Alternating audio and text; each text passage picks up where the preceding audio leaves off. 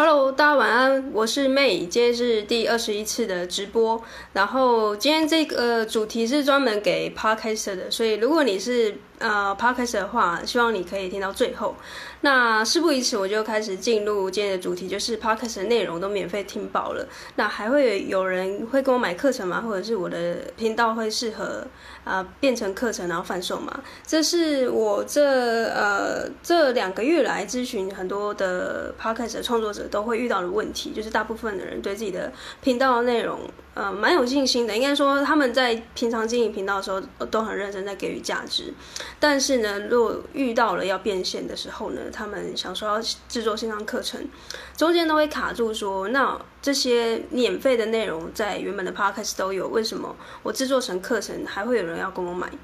那这个是一个很好的问题，也是我今天想要跟他探讨的。有一个心理学的技巧跟名词叫呃知识诅咒。那什么是知识诅咒呢？我觉得就是呃上网查了一下这个原原本的实验，心理学的实验，它是真的有一个实验去探讨这个东西。那我先叙述一下这个实验大概是什么样子，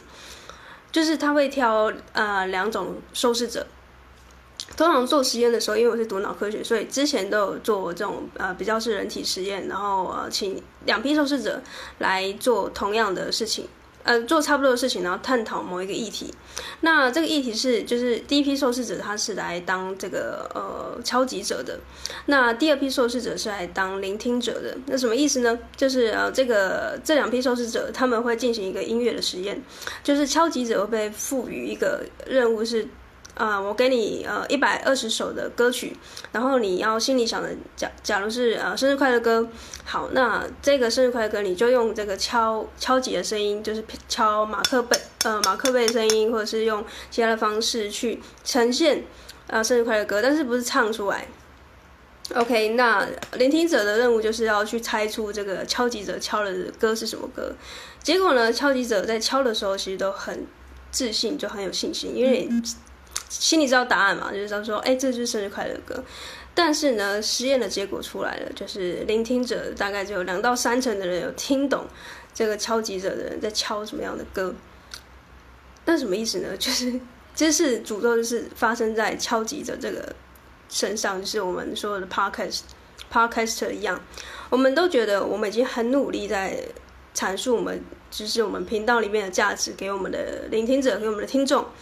但是呢，很可惜的，听众现在他们可能有很多资讯要摄取，所以他对于你的品牌，或是对于你想要传递的价值，或是你的差异化，他还是看不出来，或是听不出来。那讲的人他已经讲得口沫横飞，或者是他已经觉得心里已经不是那么的呃有自信说，哦，每一集其实都是在讲不同的价值，或者是我其实都讲很清楚，但其实就两到三成的这个听众才知道。原来呀、你的这个频道里面干货满满，所以意思是什么？我们全部的人都呃有一个知识诅咒，就是我们的频道内容，这些免费的内容，就这么多人要这么多人来收听，那还会有人想要呃去买我之后制作的课程吗？那如果你信了这个知识诅咒的话，你就一定会觉得说，哎，我敲这个音乐敲的那么。辛苦，或者是已经敲那么清楚了，结果还是大家都觉得我不知道在敲什么。那敲的人很累呢，听的人也觉得就是有点听不太懂。这状况跟故事也发生在我身上，就是因为我最近在宣传我的 podcast，podcast 的开课加速器，然后呢，我就会到处贴文嘛，然后呃宣传，然后在我的脸书还有 IG，那因为里面有朋友，有我的家人跟就是追踪者，有我的家人跟朋友，那他们。平时可能看我的贴文，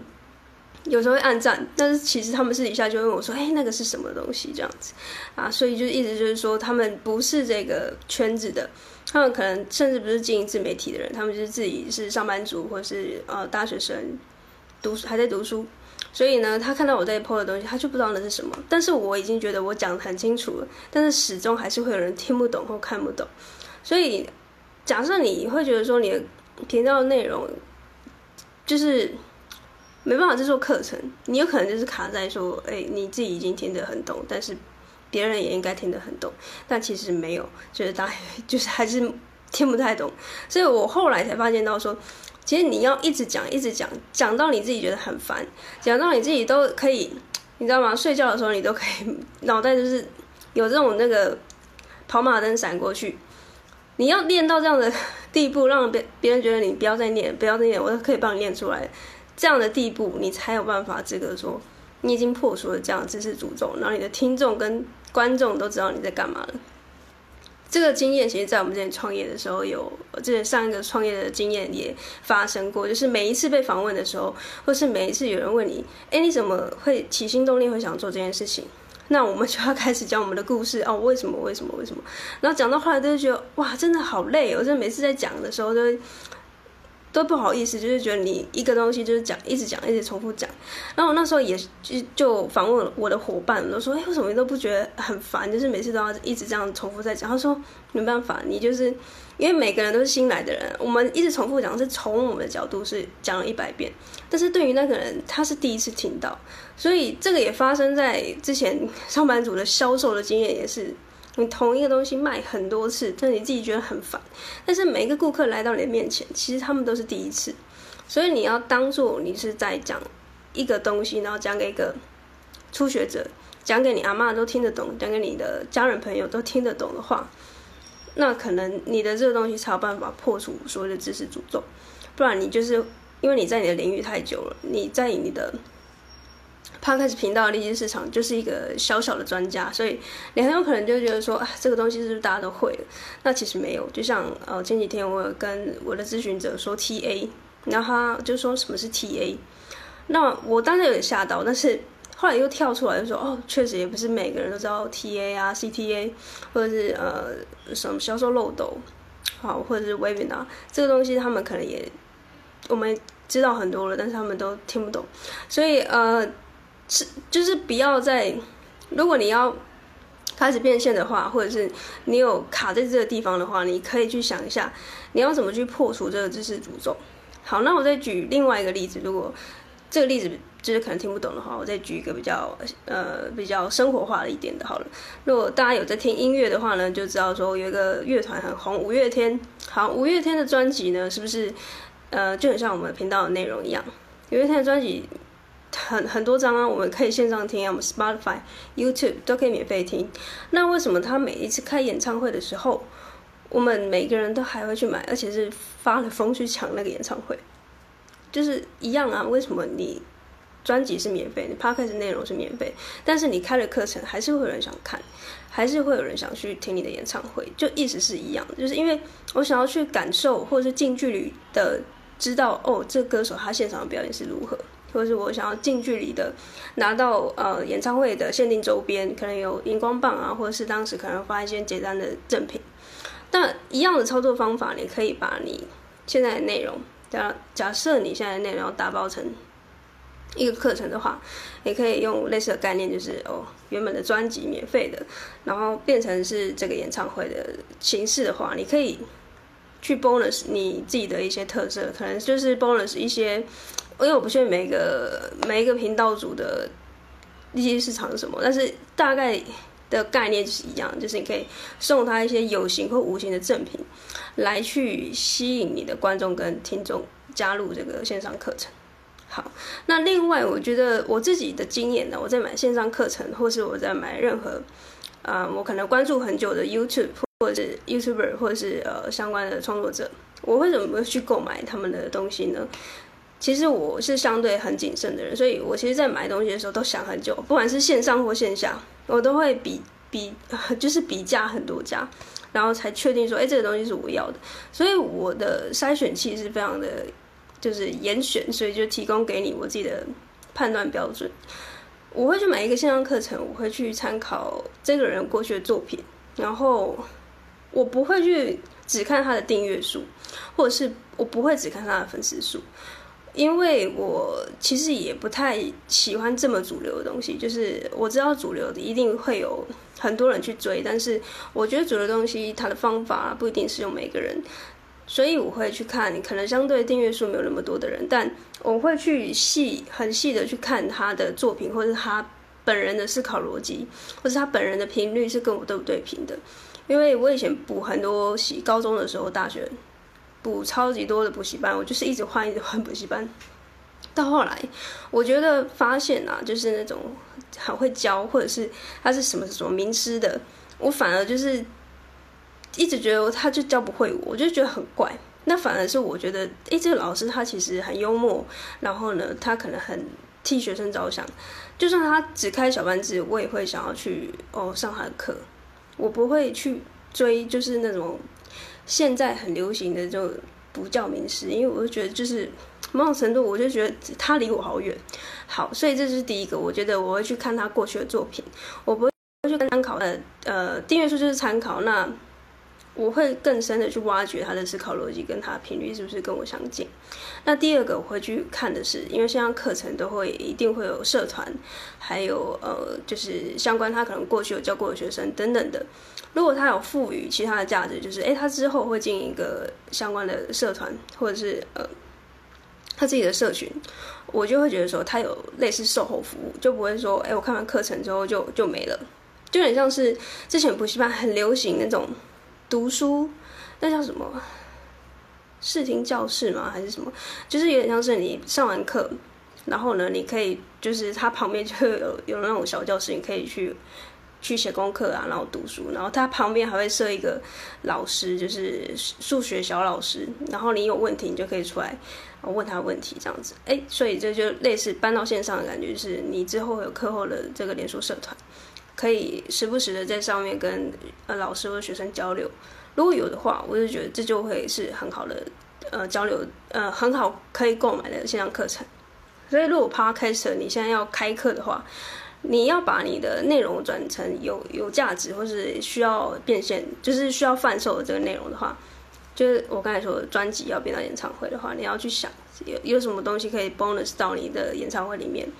好，那刚刚我也跟你分享我。自己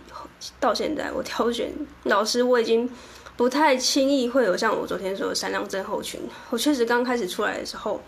这个老师买的课程，我我买下来，然后后来这个老师又出了一个课程，我又会想买。但现在我已经就是有点入定了，我觉得不太会飘来飘去，因为我现在很清楚的知道我现在现在缺乏的东西是什么，我就会、呃、需要的时候我才会去购买。